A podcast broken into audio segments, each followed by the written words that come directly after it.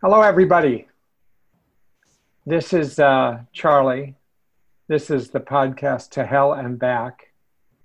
This is December 4th, 2019. And I am in my usual place in Northampton, Massachusetts, and uh, getting started with the podcast. And here's the thing with starting this podcast I know people can relate to this, but I hate, hate, hate this to happen. Um, the topic for today, you may have seen, is uh, this huge topic. It's really a topic I care a lot about. It's very important to me. And I got all fired up about it and ready to go because it's something I've I can relate to myself. It's about the experience in life of life sometimes seeming meaningless or pointless or really not going anywhere. And what and for what a lengthy difficult thing that can be for people. So i got all ready to do that and then i set aside the time to really spell out all of my ideas which is what i usually do before the podcast is that i have several hours during the week that i set aside and i really allow myself to give some deep thought and to organize my thinking about it. Um, sometimes put down some notes and things and this time I got all ready to do that. And then I just blew it, you know, I totally got ready to do it. And usually I spend all day Thursday on it. This is Thursday. And then uh, yesterday, Wednesday, I thought, oh, damn, I, I'm, sp- I'm teaching a workshop all day uh, Thursday. And I and so I realized that, and then I did. And so all day today, I taught a workshop during the time I would have been preparing. So I so then I have the dilemma facing you guys, facing this podcast, whoever's either listening now or is going to listen to this, of do I do a half-assed job, or do I do a good job for some of it? I'm basically that's it. Like, you know, I don't like this kind of position to be in this kind of position. I'm not usually in this kind of position, but I just realized before the podcast started I don't have great choices. So I'm going to talk to you about this topic today. The nature of the, let's call it the nature of the problem of pointlessness, and some thoughts, some guidelines about approaching pointlessness. But what I have figured out in the past few days, but without getting my chance to like put it all together today, is uh, in how many ways. At first, I thought DBT has nothing to offer this. This is like a philosophical problem. This is like a deep problem about your existence. And then the more I thought about, and I do think that's true, and there's philosophers and there's poets and there's uh, playwrights who have spent their career writing about this. So I by no means think of myself as in that category. But then I started realizing no, I'm underselling, in fact, that DBT interestingly, because I don't usually think of it this way, actually, the more I thought about it, the more I thought it really has a whole system to offer in thinking about how to cope with. How does pointlessness come about in somebody's life? How to cope with pointlessness when it's there, how to assess pointlessness when it's there, and what to do about it. So here's what I'm going to do because of my wanting to avoid a half-assed approach is this will probably be a shorter podcast because I'm going to talk about the condition itself of pointlessness and some things about it, and maybe talk about some guidelines about dealing with it. But I'm not going to get into the whole DBT approach to pointlessness. I'm going to do that two weeks from tonight, from today, from this podcast. Okay. So now let me tell you what I'm doing in the next podcast and in and in January just to bring you guys up to date with some things, and then I'll get started with the thing about pointlessness.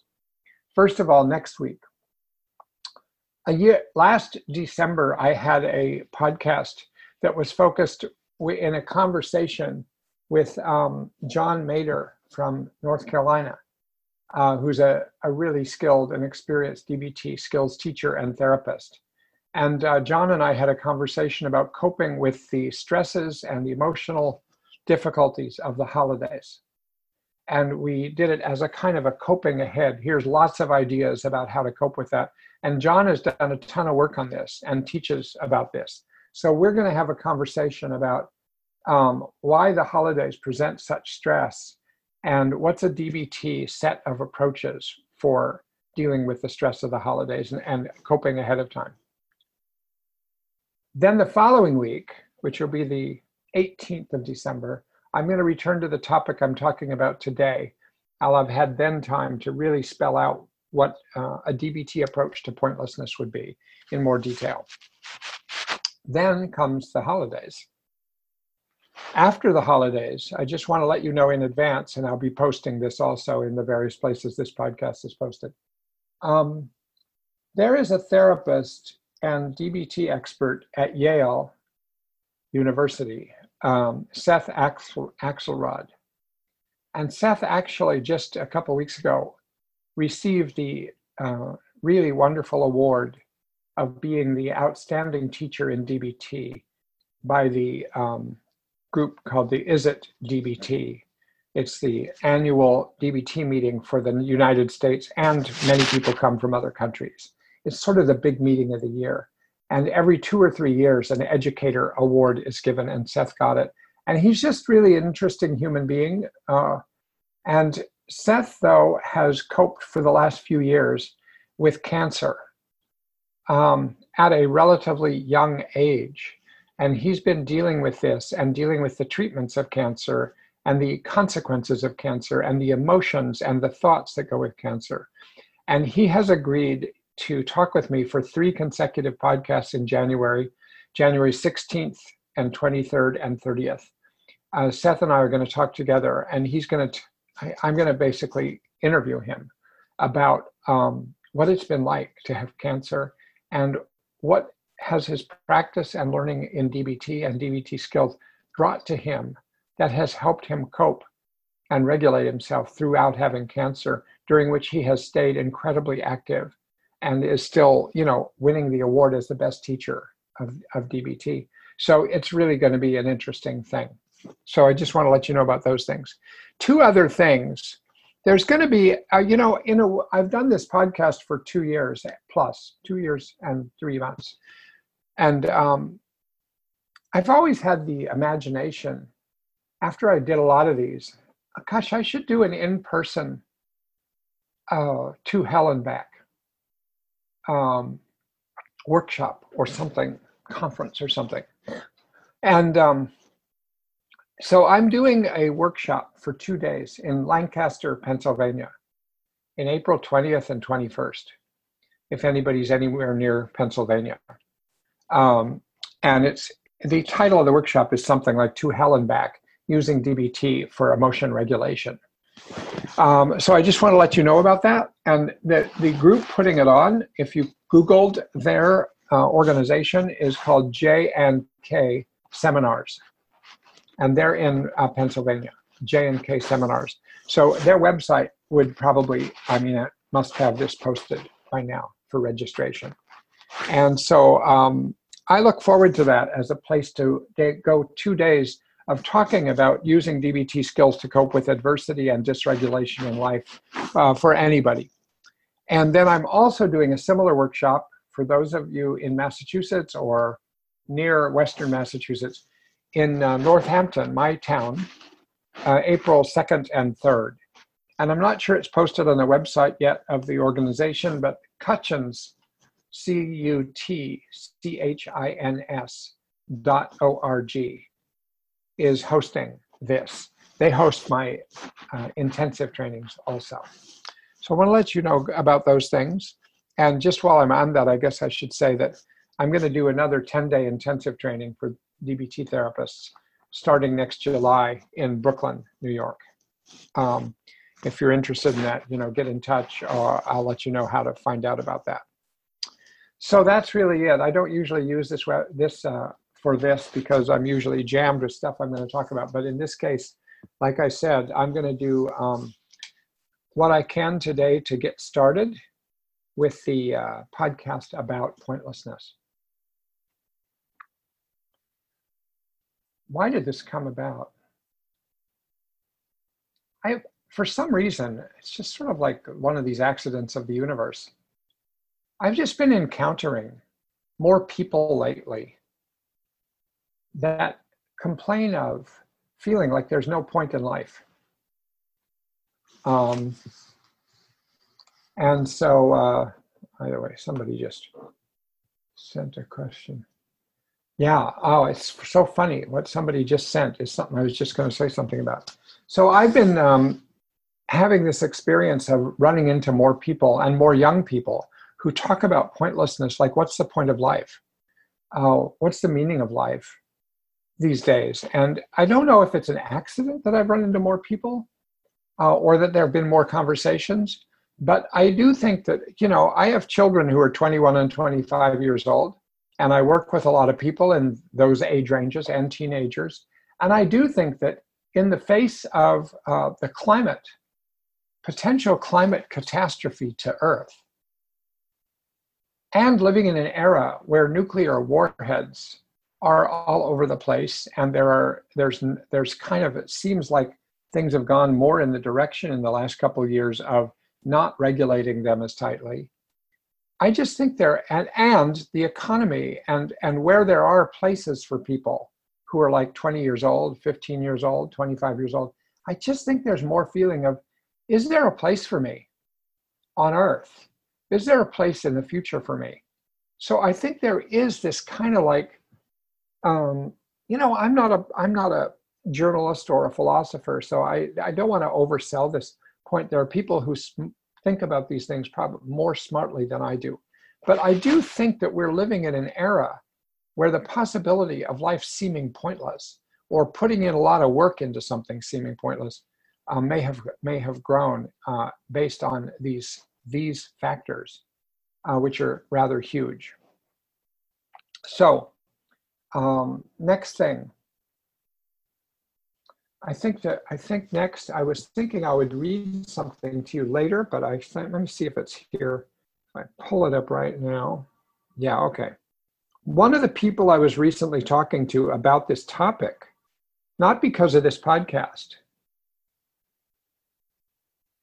but just because this conversation was up, brought to my mind, though I had known about this, but I had forgotten about it for a long time there's this famous photograph that maybe all of you know about called the pale blue dot. If you were to Google the blue dot or the pale blue dot, you would find all about it. In 1990, one of the spacecrafts out in outer space, Voyager, took a photograph of Earth from a long, long, long ways away, billions of miles and it showed the Earth as a pale, tiny, tiny blue dot in the scope of the universe.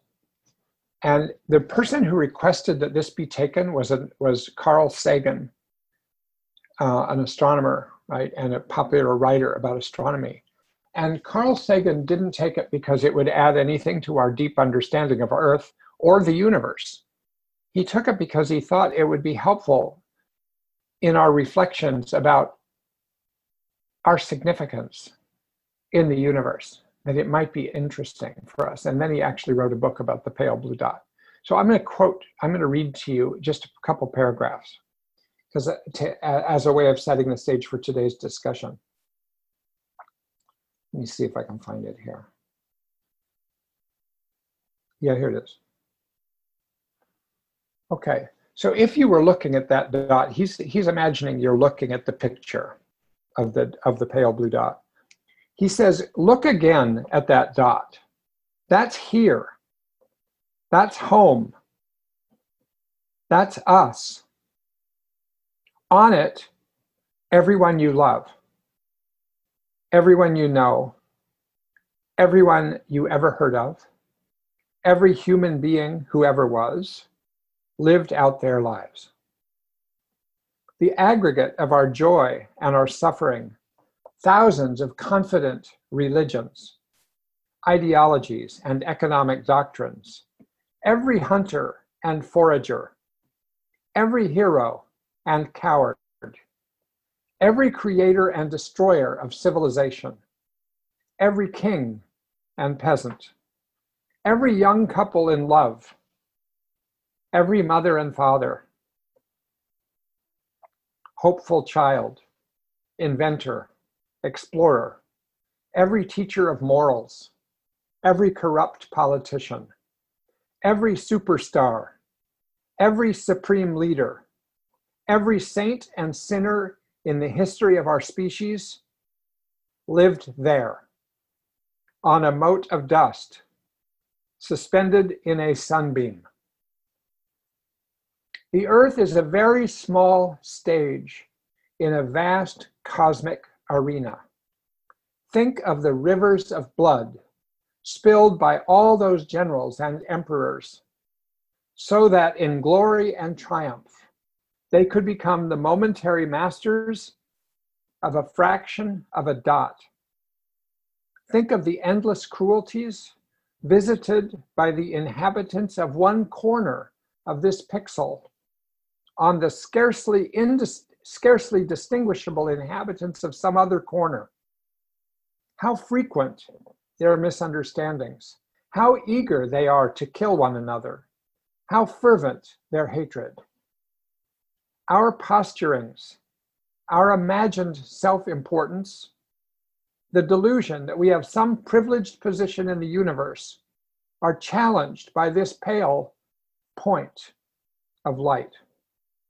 Our planet is a lonely speck in the great enveloping cosmic dark. In our obscurity, in all this vastness, there is no hint that help will come from elsewhere to save us from ourselves. The Earth is the only world known so far to harbor life.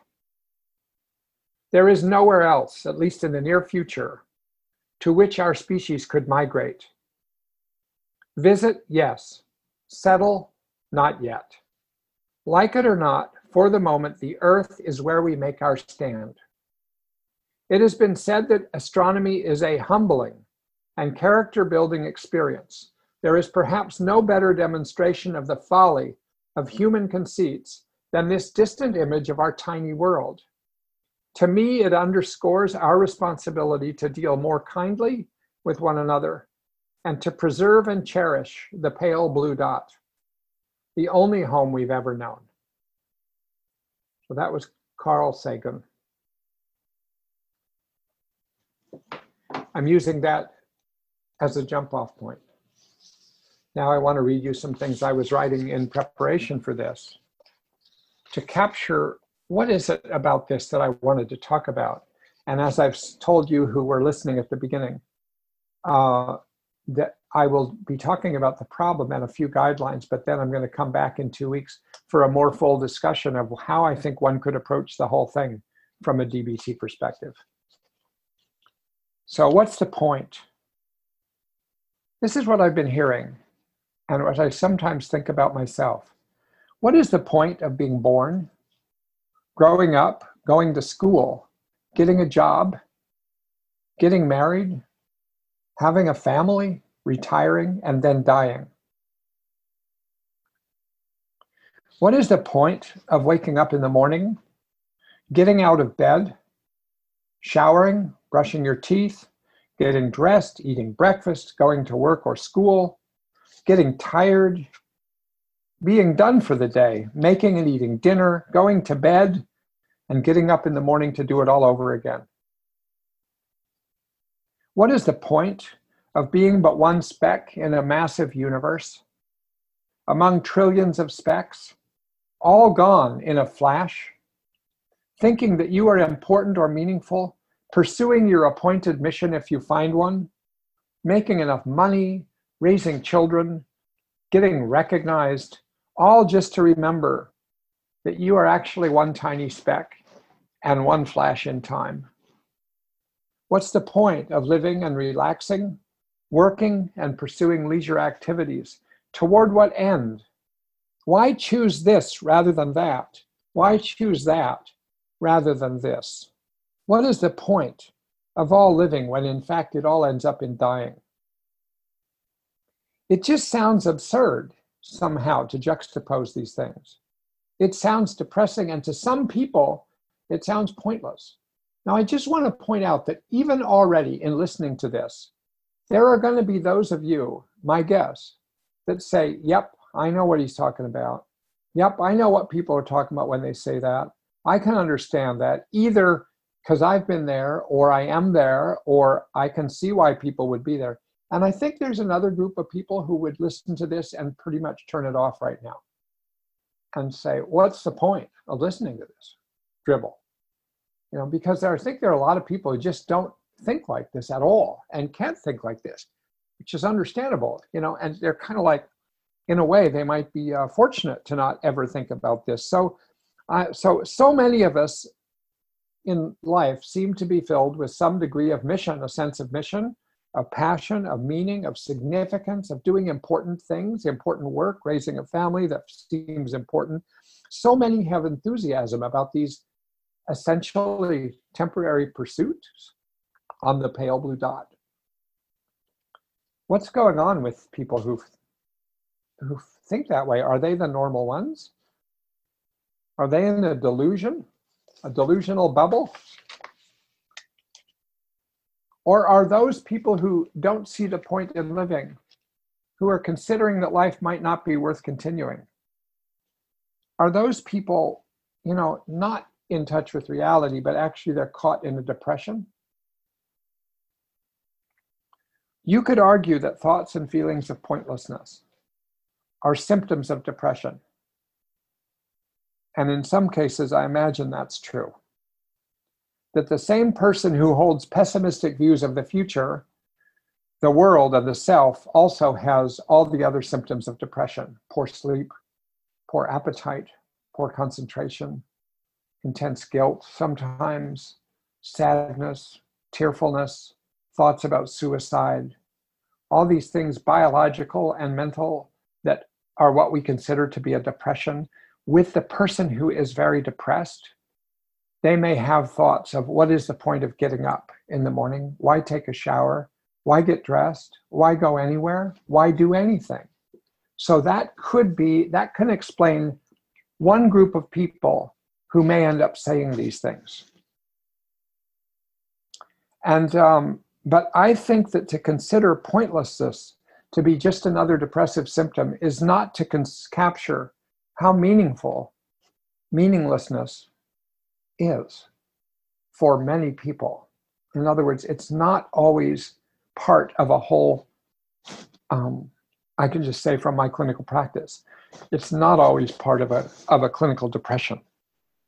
There are individuals, maybe millions, I don't know, who are not suffering from major depression with all of its signs and symptoms but who go about their life tasks, who go after goals, who work, who go to school, who engage with other people, who find some pleasure here and there in life, and who, when they stop and think, when their mind opens up, they have these questions about what's the point. I guess you could call it existential pointlessness, as opposed to the pointlessness that comes with major depression. And perhaps there's a relationship between depressive thinking and pointlessness, some place where they intersect, but I don't think they are necessarily the same thing. In fact, in people who experience, and I've known people who experience a kind of existential hopelessness and pointlessness and meaninglessness about life, they can actually go through the day and have happy experiences, engaged experiences. But actually, this is the backdrop this is what they're thinking when they're thinking. Because happiness might be along a track with unhappiness, but it isn't the same as meaning. And meaning, I think, is on a track with meaninglessness. And these are not necessarily the same tracks. Now, what I'm talking about so far has been called by people, some people philosophically, and some people just trying to capture how to understand that they feel this way in their lives when people that they know might not feel this way. Um, nihilism and existential nihilism. Uh, now, I, I looked up in Wikipedia existential nihilism. It's a philosophical theory that life has no intrinsic meaning or value. I'll quote, for instance, with respect to the universe, Existential nihilism suggests that a single human or even the entire human species is insignificant without any purpose. Each individual is then seen as isolated, as an isolated being born into the universe, barred from knowing why we're born into the universe. The existentialist response to the dilemma in philosophy is that meaning is not a matter of contemplative theory. In other words, you can't figure out meaning. But instead, meaning is just a consequence of engagement and commitment. That's going to become important when I come back to approaches. If you are stuck, if you are a person who is trapped in a prison of existential pointlessness and you and there's no point getting up and there's no point doing things and I've known people who are spending every day doing nothing other than sitting around because they are painfully and paralyzingly stuck in a sense that there's no point in doing anything. So I want to get back to that when I do part two of all this. Now, as I've said, you know, I'm not a poet, I'm not an artist. I don't put myself alongside the category of people who, who deal with this in a very, um, in a lifelong way. But I think I have been afflicted with some of this myself during episodes or periods of my life. And I've certainly known a lot of people who are affected, and I've treated people in my practice as a psychiatrist and a psychotherapist uh, who are affected by this. And, and it isn't just a philosophical dilemma that comes up in late night conversations, it is painful. For those people who are in it, and of course, if you're in it, you know this. If you're not in it, maybe you do or don't know this, depending on who you know. But it's an extremely painful feeling to feel that there is nothing, that there's no point, that life has no inherent meaning, and that the very fact of existence is absurd. That one will eventually die, which nullifies everything. It's a very harsh experience of daily uh, reality, of moment to moment reality, and it can gnaw away at people. And I, I know people into their 30s and 40s who have suffered with this, and they have lost connection with a sense of what the point is, and it is gnawing away at them. And they've tried lots of solutions, and they just have, some people have not gotten out of it. It can really destroy hopes and dreams and talents and possibilities of connection and uh, things in life that bring other people meaning. this sense of pointless of things being pointless or meaningless i don't think is associated with or attached to any one particular group. This isn't just something that people who are teenagers struggle with when they start to think about life or people who are in college struggle with when they're thinking. This is something people think about. I think i've known people when i stopped and thought about this ranging from age 7 to people in their 80s that have thought about these things and felt these things and struggled with these things and wondered whether life is worth living.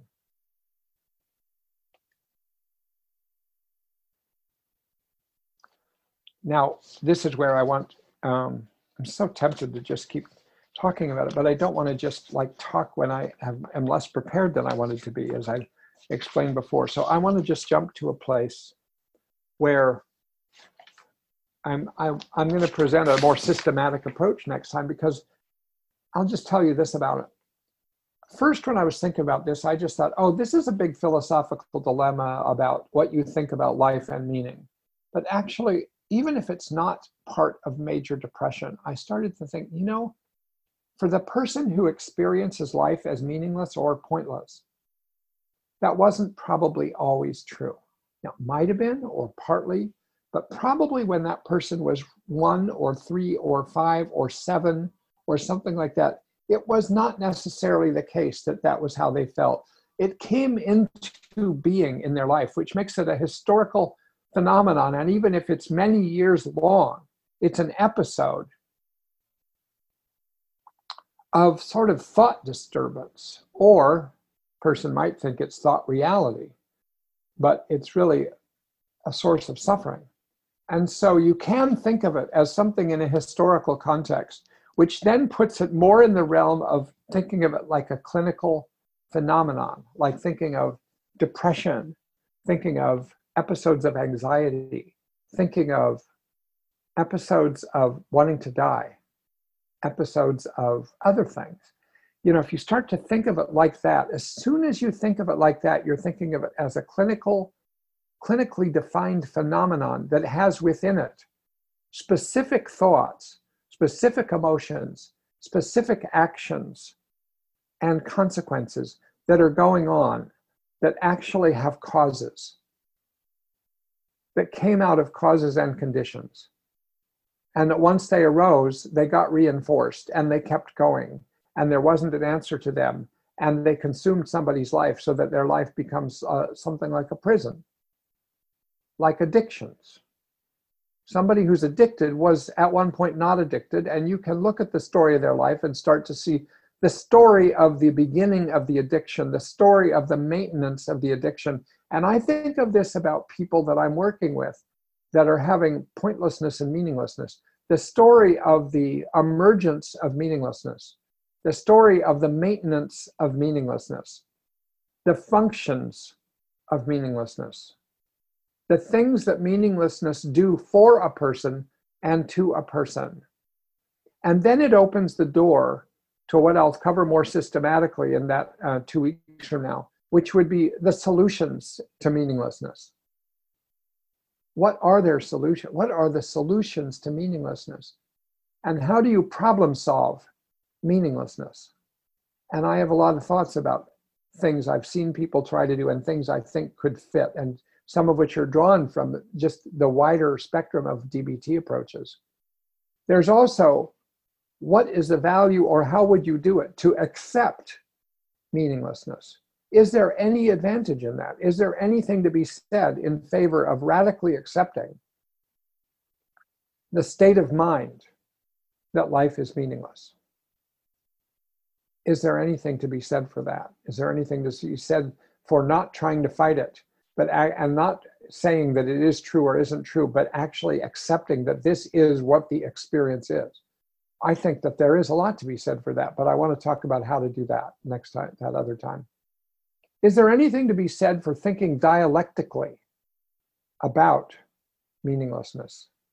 Since dialectical behavior therapy is at its core a dialectical model. And what would that mean and what would that look like? And I look forward to talking about that because I think that the principles of dialectics could very much raise questions about meaninglessness and maybe raise possible directions to travel, to do something about it, or to live within it differently, or to solve it differently, because ordinary things might not work.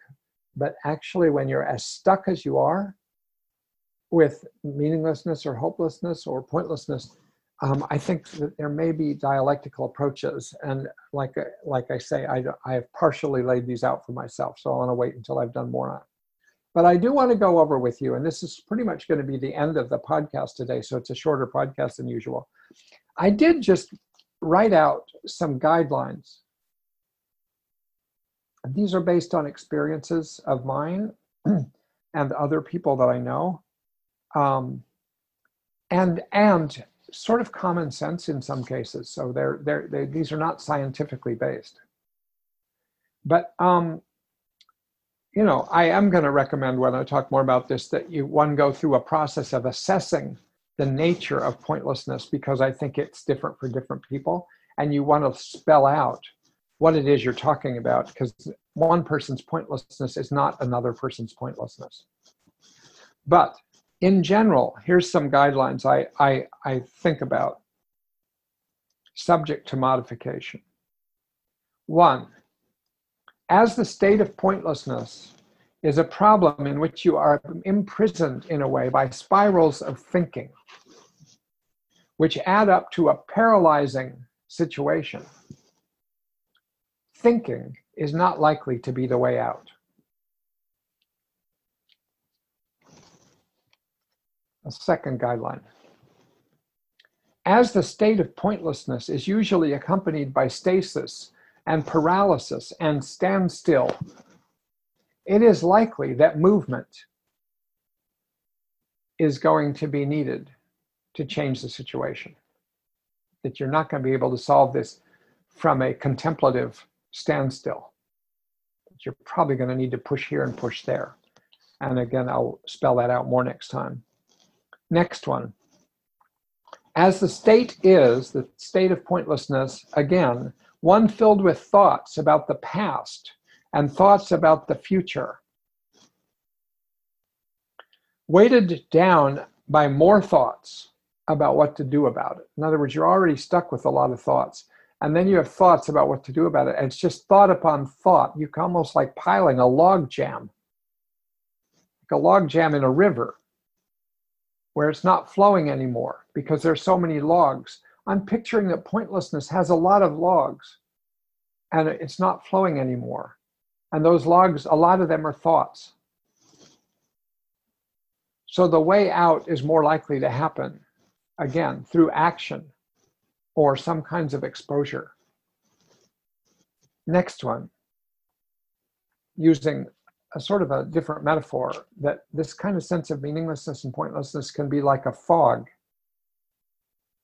As the fog of meaninglessness, having settled in, obscures vision and obscures perspective it is wise to try to move up and out of it sometimes so that you can see it from an elevated place or an elevated vantage point, to be able to see the fog from the outside. In other words, you know what I mean? It's sort of like when you when you are living with an experience that life is pointless, even this moment is pointless, even thinking about this moment is pointless, getting up and going and having breakfast is pointless, and going to work is certainly pointless talking to other people is pointless. You are inside, from my metaphorical point of view. That person is living inside of a fog where nothing makes any sense. And, if, and so, one perspective on how to deal with it is going to include somehow being able to see the fog the way you might see a fog if you elevated yourself into the sky and you could look down at the earth and you could see a fog. So if you could see your own fog of pointlessness, how could you do that? I mean, you might be able to by writing about it. Maybe this is one reason people have written, like Kafka wrote about pointlessness in things, and, and Camus wrote about pointlessness. And, and philosophers, Sartre has written about pointlessness. People have written about pointlessness. And I think maybe one of the motivating factors to write about pointlessness is to try to get a handle on it, try to get a perspective on it from an elevated vantage point. You can read about things, you could write about it. If you have a different kind of talent, you might draw the fog of meaninglessness and see it looking from the outside in. You might write a song about it. Maybe I'll have a song about it two weeks from now. And you might just talk about it with someone else. And if you talk about it, you might get a different perspective anytime you push it around like that. Um, another guideline. Um, because the state of pointlessness tends to stop rational thinking about its origins. In other words, once somebody gets in a state of pointlessness, they kind of think pointlessness is the real thing. It is the real thing. It is the state of the universe, and other people have delusions about uh, coping with life and and if you're living pointlessly and you look outside your house and you see other people doing busy things just thinking it just snowed here in the northeast the last few days so we get like 18 inches of snow all of a sudden so somebody who thinks that life is pointless looks outside and if they're in a neighborhood and they see a bunch of people out there doing like putting all their energy into building a snowman what could be more pointless than building a snowman? It's going to melt as soon as the sun comes out. It's like, what's the point of building a snowman? Isn't that what all of life is? If you're in a pointless state of mind, you think that way and you think that you're right. I mean, you think that that is the nature of the universe, or not necessarily. You might think, what the hell is the matter with me that I can't see the meaning, the power, the importance of building a snowman, which might just be it might just be engaging. Um, so there there is that. It's sort of like uh, so so if you can place the beginnings of your pointlessness in a historical context, like there was a beginning of this fog, there was a beginning of this point of view. When did it start? Out of what situation did it emerge? are there any losses that happened that triggered a kind of a breakdown of connection? And did this emerge out of a breakdown of a sense of connection? Did it emerge out of a sense of a breakdown of trust because of a way that somebody was traumatized? Did it come out of a breakdown of one's confidence because fail because some significant failure or set of failures? Is a person who goes to war more likely to feel pointlessness afterwards because they see what can happen? And it has devastated their sense of continuity and connection. Because as, as I'll get back to when I do take, take this further in a couple weeks, you know, I do think that many of the solutions to this, or in general, a kind of solution to this, has not to do with figuring it out and coming up with the right way to think, as I've already said. It's more likely to be how can you reconnect? How can you engage? How can you, in a DBT skill, participate? How can you get yourself to do something to break out of your fog or your bubble and to do something that triggers your brain? Because if you keep staying inside the same pattern, it is, as people say, the same old, same old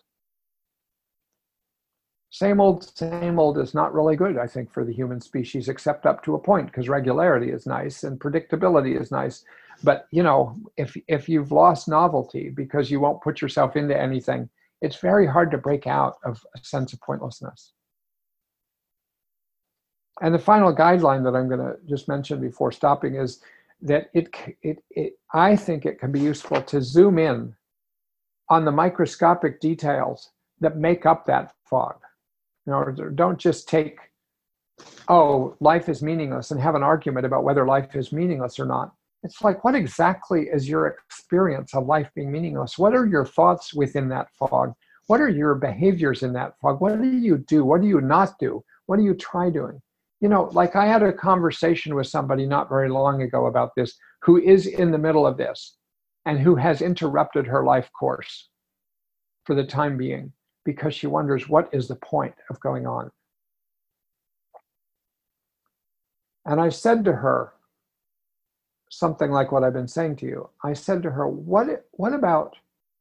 What if you um, realized that there was a time when you were a, a little girl, and then a bigger girl and a bigger girl that actually you didn't think life was meaningless. Maybe you thought life had a point. Do you think that was true?" She said, "Yeah." I do. I do. I didn't always think this way. Okay. So it came out of something, it didn't come out of nothing. So I want you to think about it for just a minute without knowing if there's an answer to this. Can you imagine out of what context in your life, your interactions in your life, emerged this sense that life is pointless? and she paused for a minute. She talked about something else, but then within one minute, she was talking about a challenge, huge challenge, not a small challenge, in her relationship with her parents that made her wonder what was the point actually of continuing to relate to them. So actually, it didn't start with all of life is pointless. It started with what's the point of continuing to have conversations with my parents? under these circumstances, which is a much more specific thing to focus on. And it gives more possibilities of doing something about it. You know, let me tell you about one little other little story, and then we'll we'll. You know, I keep saying we're going to end. Look at this. I'm going to have a whole a whole podcast after all. I mean, oh, I'll just dampen all of my thoughts I just had about that. Um, yeah, uh, let me tell you about one other person where this came up, and actually we found a solution. And so it guides some of my thinking, but I think it's just one category of pointlessness. There was a young man I, I worked with clinically, like, hmm, how long ago? I think I was in New York. I was in New York. So it was like more than 22 years ago. And uh, now you guys know that I'm more than 40 years old. I just gave it away. Um, anyway, I was working with him. He came to me after college. He had been out of college for about a year and a half. He had been successful, quote unquote, in college. I mean, he did well in college. He was not happy in college, but he did well and he did what he was supposed to be doing. And he went to a college that was very much approved of by his parents. And his parents and his brothers were in the financial business in New York City. They were very successful. They made a lot of money. And he was expected to do the same thing. And not just he was expected to that anybody said you have to, he just expected that that's what you do. And so he went into the financial services business in New York City and he had a good startup job, starting job in such a firm. And he came to see me with a complaint like a year and a half later. I had never met him before. That life was pointless and that he thinks he was depressed. He, I don't know if I'm depressed. It's just that I don't see the point of getting up and going every day to work. Like, I do see the point of it that everybody does that and people make a good living and my parents make a good living and my brothers make a good living and it and I and I, I think I can do this but I keep wondering, why am I doing this? What is the point here? And so it started to snowball for him from just sort of like uncertainty, doubt, reflection into a bigger fog of what is the point of anything? And that's when I got him. It was sort of like it was evolving in that direction. And when he got to that point, and we worked together for about three months. I didn't think he had a major depressive disorder, and we didn't treat with medication at that point, though I was willing to try that, and we discussed that. But we talked about it, and we talked, you know, and and he decided, I forget what part I played in this, but out of the conversations with me, he decided to take time off. So he decided to take three months off, and he managed to get approval to take three months off. I forget what the explanation was. So he takes these three months off, and uh, he said, But I don't know what to do with those three months. Like, what's the point in doing anything? And I said, You know what? Take your mind off of the larger question of what is the point of doing anything. Now you've given yourself the situation where you're not in school, so you don't have to be doing your exams or your papers all the time and you're not having to do your work with financial industries. So you're kind of in a situation that you haven't been in maybe since you were a young child. So why don't you just decide each day what to do that might bring you pleasure or meaning or respite or relaxation or something? You know, you have the freedom to do this now, and I'm going to support you a thousand percent in that. And we're going to talk about that, and we're going to meet two times a week. And we did that. And after a few weeks of this, I said, okay, now look back. What are what have you been doing? Let's look at let's add it up what you've been doing. He said, well, I've been. He said, it seems like what I do is I go to I go into nature. I go into the woods. You know, I've even like dug some trails in near my house so that it's easier to go through the woods. Or so when it snows out, cross country skiing might be possible through the woods. And so I've been working on trails. And does that bring meaning to you? Well, I don't know if it brings meaning, but I like it. You know, I like getting out there in the woods. Do you need a person with you? Not really. You know, I'm kind of a loner and I'm kind of pretty good alone as long as I see people sometimes. Okay. So that's what you're doing. Does that suggest anything to you about your work in the financial services industry, which is kind of like 24 hour a day work for the people who get really involved in it on Wall Street? And he said, Well, it's so different, it isn't even work. I said, But for some people, it's work. So it didn't take much at that point to nudge him. And he started going, he started looking up jobs where people are in the outdoors. Within another two months, he had decided to quit his job. He had decided to go out to the state of Oregon, state where I come from. Probably no accident, but actually there was lots of other reasons. He went out and got a job on Mount Hood, which is a ski mountain in Oregon near Portland. And he got a job uh, that was uh, a, on a rescue team, uh, ski patrol. And then he got, then he, while he was out there, he lived in a cabin and he got it, and he worked for the United States Forest Service. And they started having him during the non snow season to help maintain trails. Within about three years, he had become somewhat of an expert in avalanches and how to prepare for avalanches and how to watch out for avalanches and how to survive in avalanches. And he started doing avalanche courses. And he lived by himself in a cabin there. And about once a year, this guy would write to me and he would just, it was so um, rewarding because he would write and say, I just want to tell you that I am happy every day doing what I do. And now I have a girlfriend and she's living in the cabin with me. And she was working on the ski patrol. And and I and my parents barely talked to me. But actually I'm I feel like I'm finding it and I feel like I needed to get out of it. So to me, this is not the perfect example of all the other people. This is one example, one case, one situation, and a pretty successful outcome of somebody who I think had he remained doing something that was not based on his own microscopic sense of what meant something to him, he, he may have ended up in that larger fog of thinking there's no point in life. He was already thinking about suicide when I saw him. No more thought about suicide. And he comes back to the East Coast every once in a while. We've met twice, I'd say, in the last 20 years. And he comes back. He, he you know, he's just in, been in very good shape. He's had his ups and downs by now.